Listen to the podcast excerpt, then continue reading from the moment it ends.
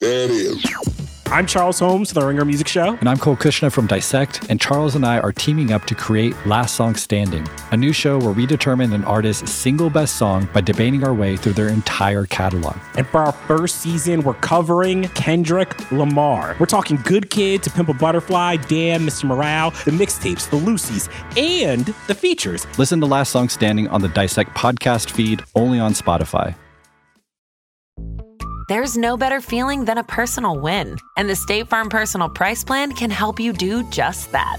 Talk to a State Farm agent today to learn how you can bundle and save with the Personal Price Plan. Like a good neighbor, State Farm is there. Prices are based on rating plans that vary by state. Coverage options are selected by the customer. Availability, amount of discounts and savings, and eligibility vary by state.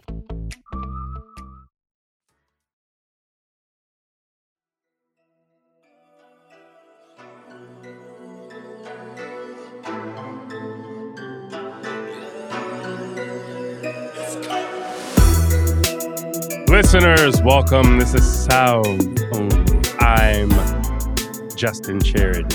And I'm Micah Peters. We're your sound only co hosts here to record our deepest, darkest thoughts about the millennial culture, the millennial lifestyle, hip hop, R&B, video games, anime, etc., etc. This week, we're talking about Jerrod Carmichael, but not about Rothaniel, although we can talk about Rothaniel, but we're actually talking about on the count indirectly we may accidentally end up talking about Rothaniel. You know, Yeah. it's Yeah. it's it's just Jerrod Carmichael Day on on uh, on uh, on the pod on, on on sound only this week. Can I say something too? It's like Jerrod Carmichael. I sort of scratched like back during Rothaniel discourse, right? Sure. I was thinking back, and I was like, he's one of those comedians who, for the longest time, because think about it, he had the Carmichael show, right? Two seasons, canceled way too early, canceled way too soon, right? I, I didn't watch that much of Carmichael's show, but like, I remember.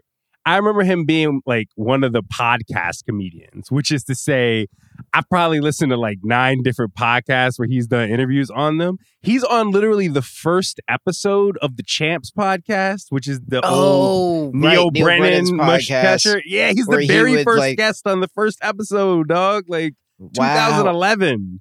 Uh, for those of for for the uninitiated, the champs was Neal Brennan, uh, Neal Brennan, and oh, sorry, what was the Moshe Kasher. Moshe, Moshe Kasher. Kasher. Neal Brennan and Moshe Kasher's uh, show where they would just interview black people about their lives. it was like, it's great. like there was no premise other than that. It was just It kind was of like, hey. Blake Griffin, what's it like playing for Donald Sterling, who you know enjoys the color of your hair but not the texture of it? Like these are the kinds of conversations that they would be having on this podcast. they interviewed Lexington Steele on that podcast. Oh like, shit! I forgot they fucking interviewed Lexington Steele. Wow, Oh, That- it was that- a like different that, that- time, bro. it was it it was a different time. What an of what a what what a what a body of work that that is. body of work. It really is. Oh my! I remember after that show got canceled. It's like after they stopped doing it. Rather, Right. like I interviewed Neal at Complex. Like he came through, and like half the interview was just me wanting to talk about old episodes of the Champs. But in any case, um, yeah.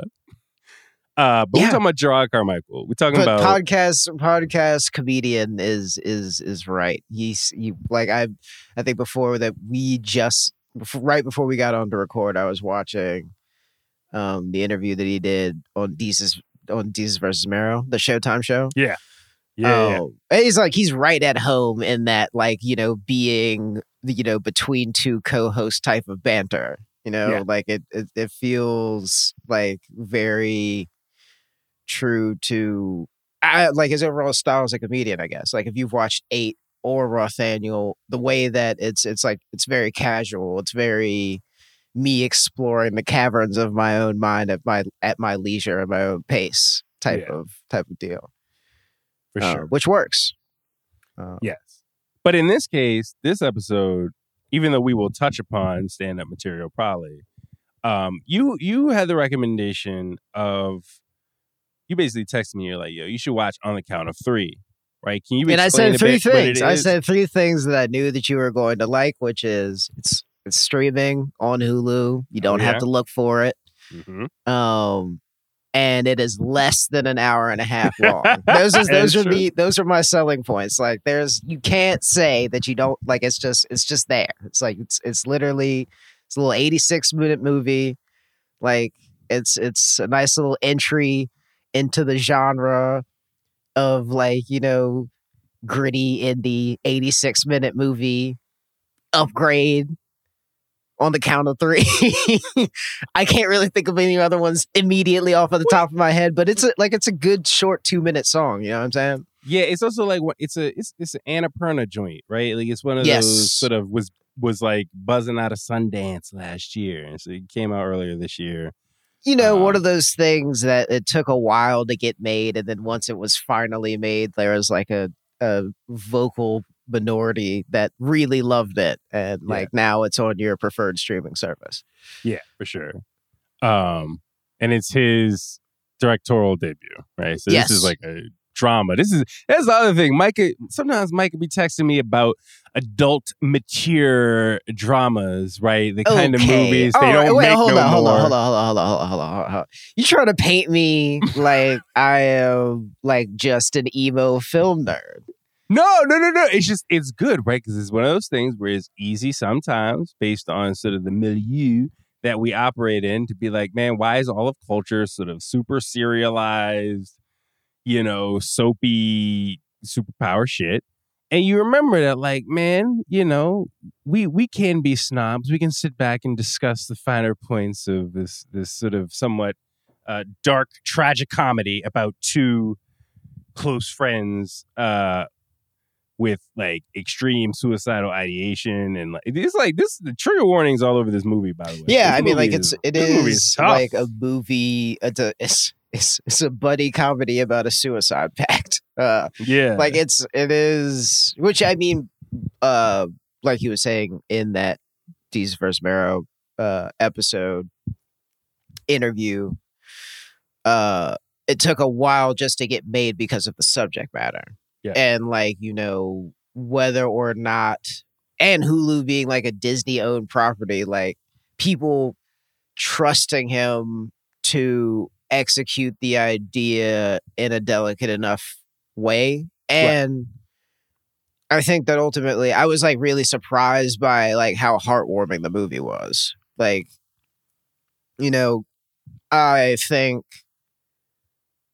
the quality is that of like you know after seeing mid 90s before you started reading all the stuff about white infantile rage that it represents or whatever on the internet. When you walked yeah, out of the, yeah. when you walked out of the theater, it was like you were floating because it's just like you remember, like you know, points in your life where uh character or progression or like you know personal development just meant getting in the car you know to see what would happen next and like it and having like a movie like that recreates that feeling.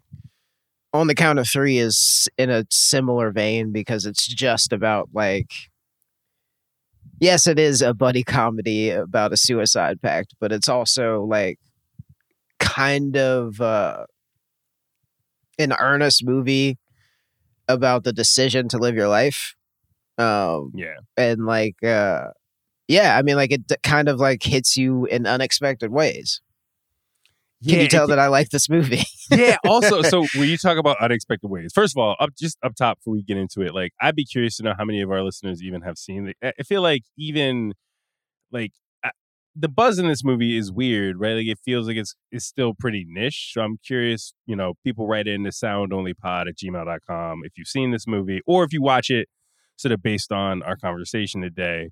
But to your point about it hitting you in uh unexpected ways, right? Like in the beginning of the, it's like early on, uh, when the Christopher Abbott character, right, is talking to the therapist, and they're the you best friend is played by christopher abbott the setup is that uh jerrod carmichael um is this, this guy named valentino watson which i just think is a hilarious name and he has like a he has a white best friend that has been in and out of therapy mental facilities Kevin. you know, had, you know, ketamine therapy, every single type of like electro whatever thing that you can, you know, that the cutting edge to counteract depression or why it is that people have time to feel this sad. Like Christopher Abbott's character has done all of that in theory, you know, like in in, in the course of the story.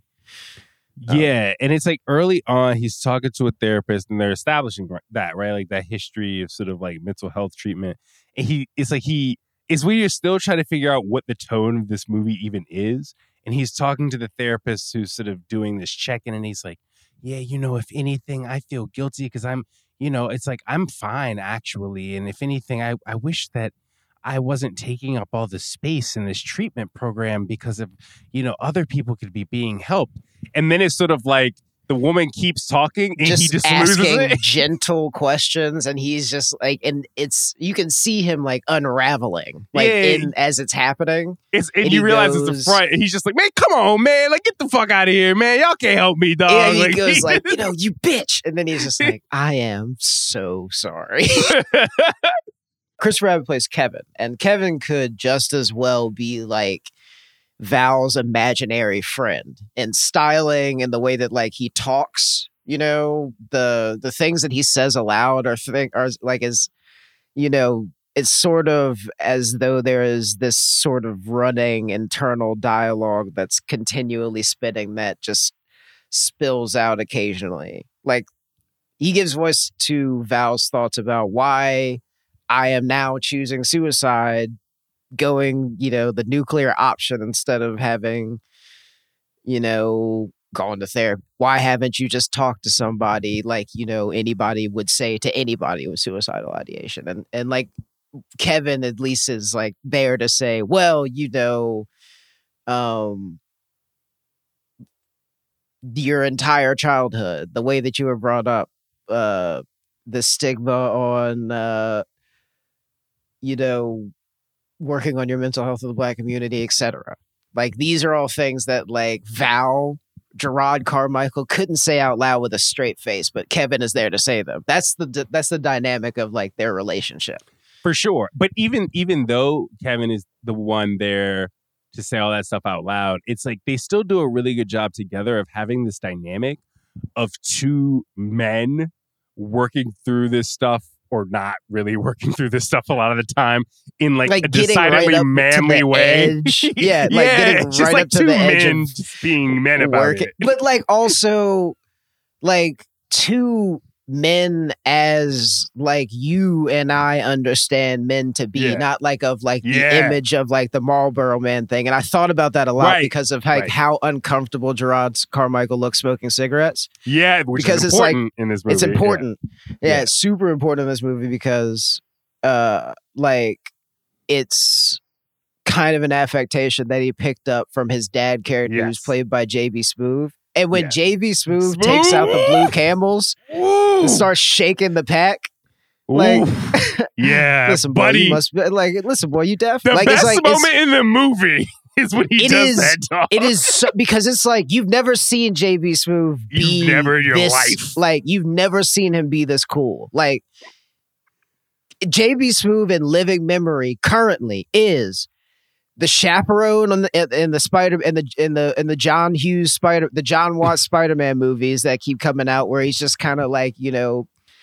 haphazard science teacher affable nitwit Mhm. and then also uh the uh the betting fantasy commercials he's been doing with Halle Berry for for for for the NFL, you know? Yeah. Like that's it. Like it's it's just him and like he doesn't get to do stuff like this. So like he gets he comes in and gets to shaking that pack of cigarettes and it's the coldest shit you've seen. And it looks it's just like it's it's it's something that like I think I thought a lot about because of there's a previous scene in the elevator where Kevin, uh, Christopher Abbott's character, has been uh, sexually abused by like one of his earlier uh, therapists, played by Henry Winkler. So he's just kind of like, you know, it's my last day to live. I'm gonna go kill this guy. Let's go kill him. And they're in an elevator and they have the guns, and he, he's just like, you can't just walk around with a gun out like that. You gotta tuck it in your tuck it in, tuck it, and he puts it in his sweat, in his uh sweatpants band, band, and yeah. like you know covers it up with his jacket, and he's just and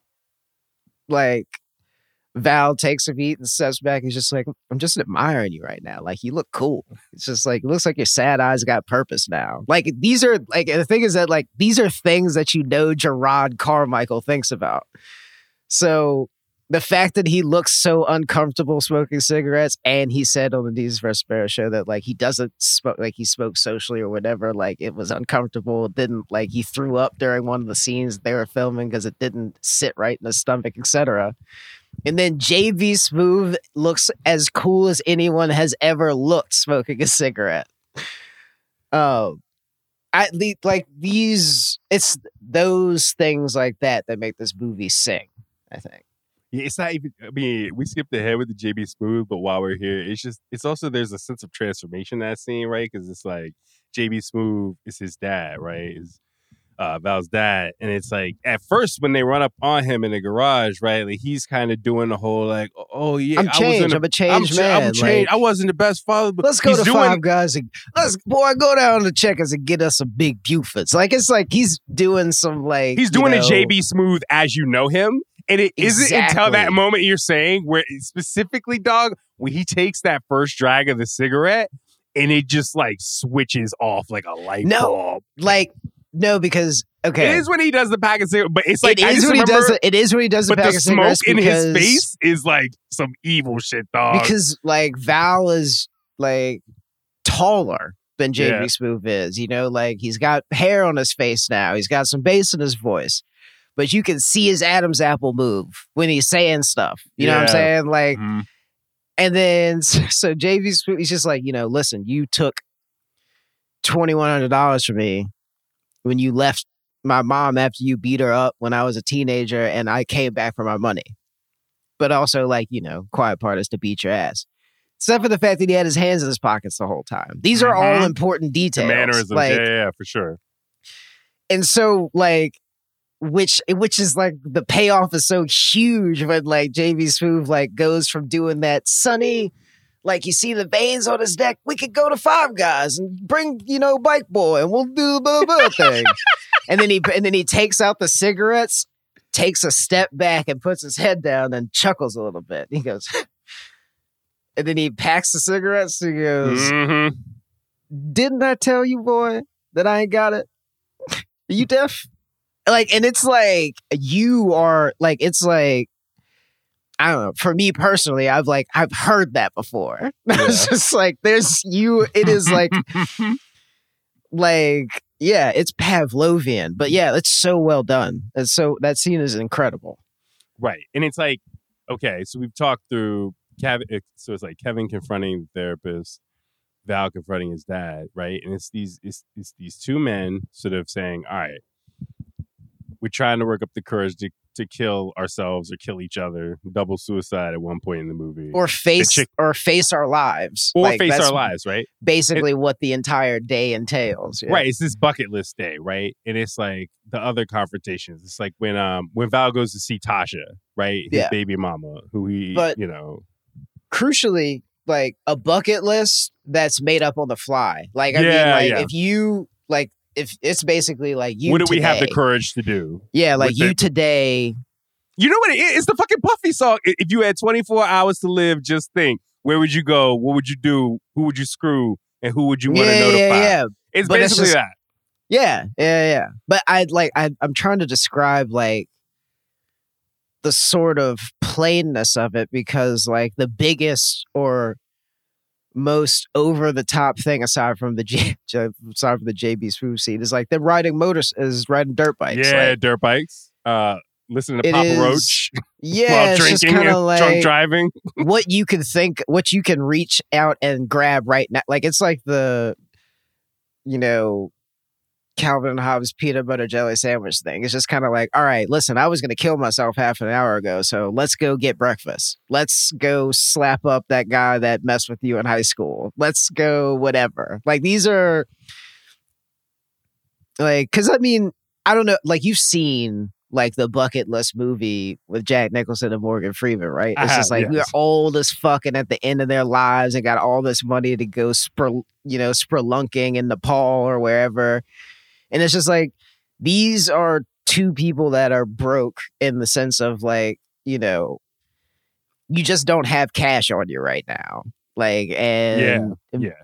it's that sense, that kind of brokenness and the, just the mundanity of knowing how you're going to feel waking up the next day when you go to sleep the night before. That like that feeling comes across really well in the movie. Yeah, it's so the working class edge of the movie is super palpable. Like I think of the the remember when they're in the convenience store and uh Yeah, the guy's Kev like snaps and have Rock you ever like because it's just like because you've because you've come in during a shift change you've you've gone Yep. into a place during a shift change before and you've I, like I have like you know also worked service like so it's just like you've been on both sides of that thing so you've been the guy that's changing the till out being like all right I got to tip out and then I will help you. I have to handle this thing but you have your own problem which is my friend is Yeah. bleeding out over here and it, cul- it culminates in this like hilarious and really the scene that has like a lot of heart where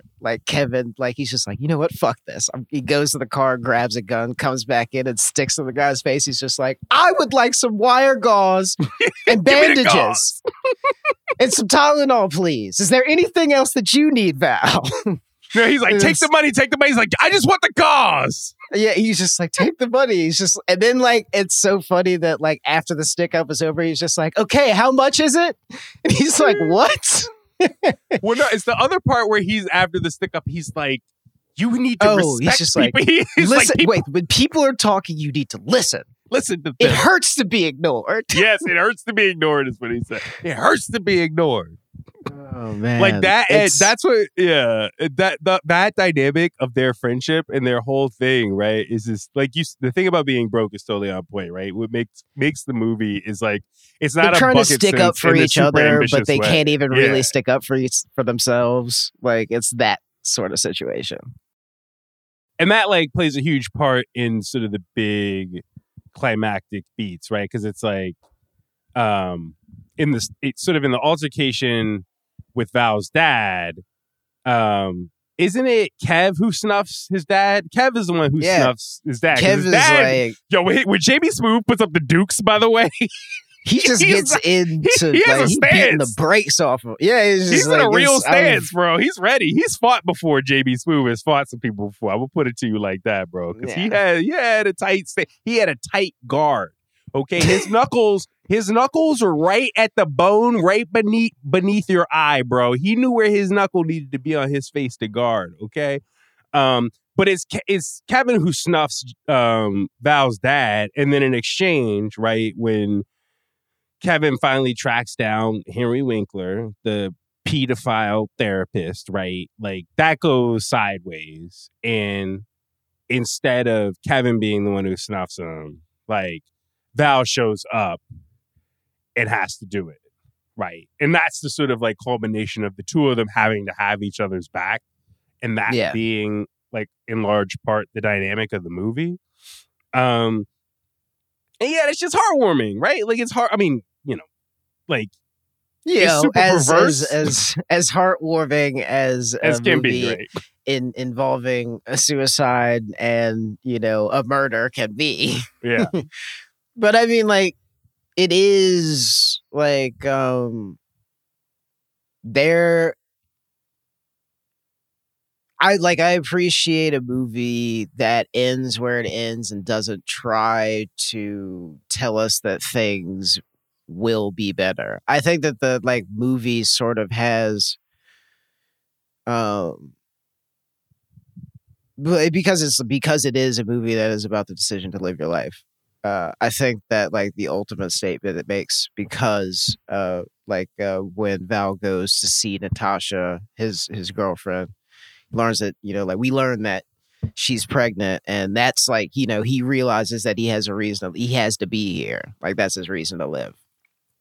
I think the movie overall um says that a decision to make your life it's sort of like eventually it will be made for you like there'll be something that like some challenge that you need to overcome that real that makes you realize that you're supposed to be participating. Something will come along like some sort of you know distraction that will then you know require all of your focus and then you'll forget about this you know sort of um you know void that you found in the stillness which i think is a really pretty thought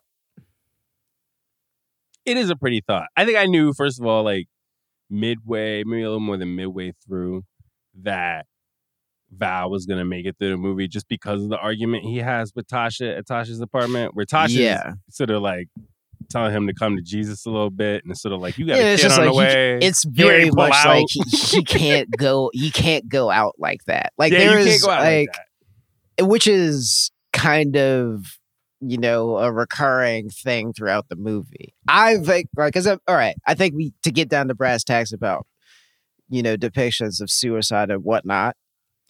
Me being the person that I am, watching the first attempt where like Val like is he realizes he's going to get a promotion at his day job that he hates. Yeah. Uh, and that he kind of needs to take it in order to live the life that he's sort of stumbled backwards into. Yeah. And that is just kind of like more than he can handle. So he goes into the bathroom, ties a belt around his neck, and then like his like his annoying like white coworker comes in who's been, you know, getting on his ass in a very passive aggressive way about smoke breaks comes in and starts singing it's a great day to be alive and yeah. like it's very like it's very visceral like when it's happening like he's choking he's gargling his feet are kicking around and i turn to my girlfriend who i'm watching it with and i'm just kind of like lacks conviction was was what i said out loud but like you know it was more or less the same thing where he goes like you know all right well i can't go out like this i can't go out to this song Yeah. Yeah. Yeah. Yeah. I can't go into the it's- song. He's like, man, why did it have to be this? Right. Right. Yeah, and that's more or less like you know the out as as the movie goes on. That's I think that's like how I realized like Val was gonna survive because he's like he's too you know he has too much of an opinion for for for that. Like it's like I gotta I, it's I gotta live my life the way that I think that it's going to that I think I should be living it. Yeah. And Kevin, like, I didn't, I didn't know what to think. When they had that man in the Jeep drinking Maker's Mark, listening to Papa Roach, I was like, He he, could have like, He could have gone out it, right it could have gone anywhere. Like I mean, it's which I is you know with the the earlier scene in the bathroom, like I was just like, oh okay, so I mean, what it like? I was really trying to establish what the tone was. Like, uh, for me to be able to turn and say that, I was like, "What is going on here? Like, what is this movie? Yeah. doing?" I think it like really kind of clarifies itself when they split up and are having their different spirals. Yeah, Like, uh, yeah. Uh because Val's like, you know what, I'm gonna fix it. I'm just gonna get as much as many months, advanced months of child support together as I can, and I'm just gonna drop it off and say, like, listen, you need whatever, and then I will feel like I bought off my guilt and I can do this. Right.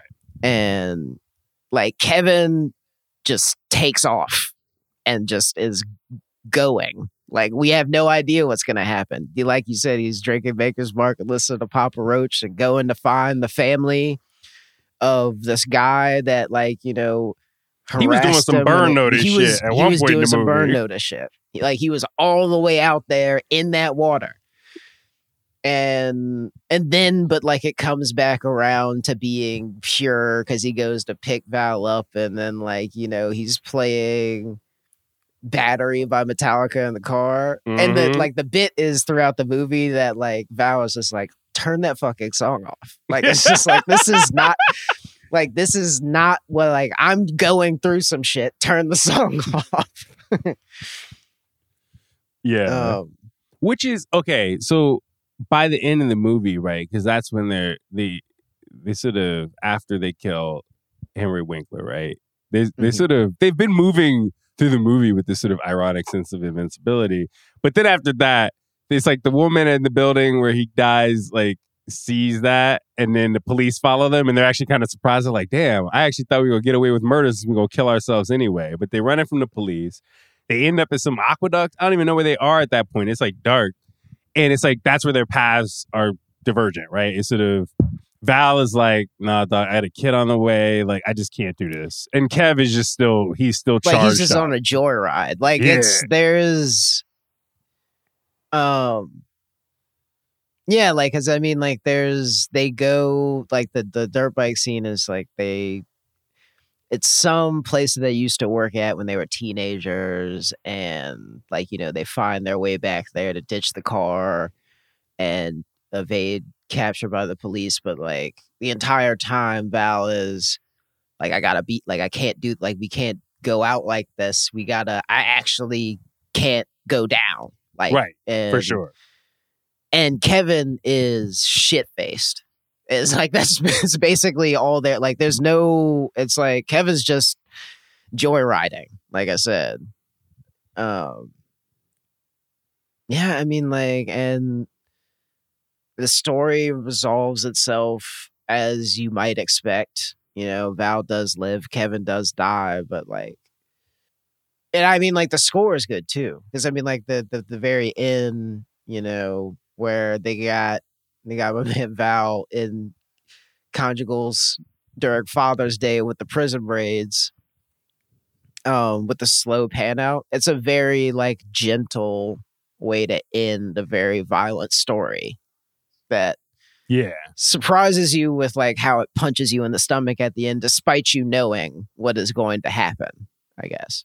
yeah. Well, can I? Okay, can I address the? You said as you'd expect. I will say that like there's a kind of. I I actually kind of toward the end of the movie developed a kind of like grudging expectation because I feel like there's a kind of movie that we could all think of, right? That's kind of like I don't want to blame Seth Rogen, but I would call it like a kind of Seth Rogen core. Like it's oh yeah, where You- you you assume that like you know under like the the beating helicopter, uh, you know, and the the the the searchlights, and with all the sirens around, and like with Val having the emotional plea, like I gotta be here, and you can't do this, and we, you know, Yeah, it's like you assume that the situation will turn around and Kevin will be like, all right, you know, yeah, we'll just we'll face the rap together and then there's some sort of hijinks that they get out of it and they also have a weed empire and I ain't know about yeah. all that. I like you know I don't, I don't know like it's you, but you know what I mean it's like there's there being some sort of like everybody gets everybody makes out okay. Um, well there's that but it's also like there's a way for it's like a kind of movie that's a movie about men but like men who aren't afraid of their emotions man. To be a little too self-conscious about being a movie about men but um, about men with emotions that like i was worried the end was gonna be like kind of what you're saying gonna go too soft on them or be a little too sappy. Alternatively I had this like weird sneaking thought toward the end of the movie that there was going to be some annoying twist, like Kevin was never real, and that actually Val Uh, was the yeah. only one of them that was real the whole time, and that Kevin was like his Yeah. death drive or some shit like that. And I don't know. I, but to me, eighty percent of the success of the, the ending of the movie is that it doesn't do that. It just lets you, it lets it have this really super bittersweet ending It that's makes not you trying sit to do it. some clever shit. Yeah, Yeah, for sure. it makes you sit in it. Like there's it's a very like striking image. Like I said, like there's Yeah. the beating helicopters, there's a searchlight, there's the sirens in the background. They're in the middle of this landfill for some reason, and they have the pistols that they started the day with. And Kevin's just like, all right, let's do this. And then, you know, Val's just like, well, I don't feel the same, you know, anymore. And yeah, I like I guess I guess yeah, you that move that that moment like succeeds because of the expectation that you had that maybe things like somehow like you know they they turn they turn this around you know they both do. But it's like val facing whatever and kevin making the final decision to just not or you know to do like to do what he was going to do anyway. Maybe that is his way of you know what i mean? Like it's just sort of like there's no explaining it. There's no sort of like the movie doesn't say that kevin's wrong. It doesn't say that val is correct you know? It just is it just happens how it happens. Right. In the same way that 24 Hours to Live doesn't say that Styles P is wrong. It doesn't say Jada is wrong, right? Like they doesn't say DMX was wrong. They all have valid outlooks on their final 24 hours on Earth. I like the movie a lot. Like I said, I, it was that was kind of a surprise. You know what I mean? It's like it definitely has this this feel to it where you're like, uh, my friend Alison Willmore is a film critic at Vulture, and I'm, she reviewed it, and she was just sort of like, "Oh yeah, it's kind of funny to look at a at a work like this in lieu of Rothaniel, right? Because it's like this feels so indie in a way, and it feels kind of like the kind of movie that at this point Jerrod Carmichael has outgrown, and I can kind of see that critique, but." I don't know. I like the sort of very modest scale of on the count of three. And it, yeah, it just it has that charm. Like it feels like a really reasonably sized adult drama about men and like hard feelings and shit like that. Yeah. I don't know. Do we have any other thoughts about Jerrod Carmichael? I've only seen bits of Rothaniel. I didn't actually sit down and watch all of it. No, I mean, uh, I think uh, I like I like having watched Rothaniel. Like I maybe had some like you know knee jerk opinions about the way he landed the plane at the end of the special, maybe. Mm-hmm. Mm-hmm. But I think in retrospect, and having and you know like in the fullness of time and having watched like on the count of three, and maybe like sat with it a little bit more and seeing some other stuff that he's done, like the Rothaniel and this movie like have a similar quality around like I'm honestly exploring something that I'm currently working through, not like uh to be suggestive or to be like armchair whatever. But Yeah. like it seems like a very earnest attempt at working through something in each of these in each of these specials. Uh Yeah, or think- movies or things or whatever. Um, because isn't like Roth- Rothaniel's just so it's it's in that kind of confessional style that I think. Look, I'll be real with you. I feel like Hannah Gadsby poisoned the well for a lot of people because, like, I definitely get complaints people have about that special that Mhm. I think kind of like put people onto that style of like comedy is anti-comedy confessional type thing. But I don't think that's what Jerrod Carmichael's doing, right? But it's like I- he's- that feels open-hearted. it's- like Rothaniel's it's like, like- very open-hearted. I felt. yeah, it's like it's genuinely open. Not like you know, here's a PowerPoint of like you know, like exactly where I fucked up to get to this point, and you know, like how other people can avoid doing the same. It's more like yeah, you know, having straight faced observations about um hard feelings, yes, but also the kind of stuff the the, the kind of uh exploration of like hard questions that feels like it's uh mutable i guess. Like it feels as though like it, it it's broadly applicable like getting over a hard thing whether that be you know suicidal ideation or coming out to your mom and having her not fully accept it or um having a racially conscious TV show uh, on a like a on a network that kind of wants to tamp down the edges of it a little bit. All Yeah. these like you know eight Rothaniel um on the count of 3 uh just feel if imperfect like kind of earnest and like fully and fully fleshed out and uh studied attempts at attempt like uh, going directly at these things. Yeah, for sure. Which I think is what we attempt to do every week on this podcast, Micah.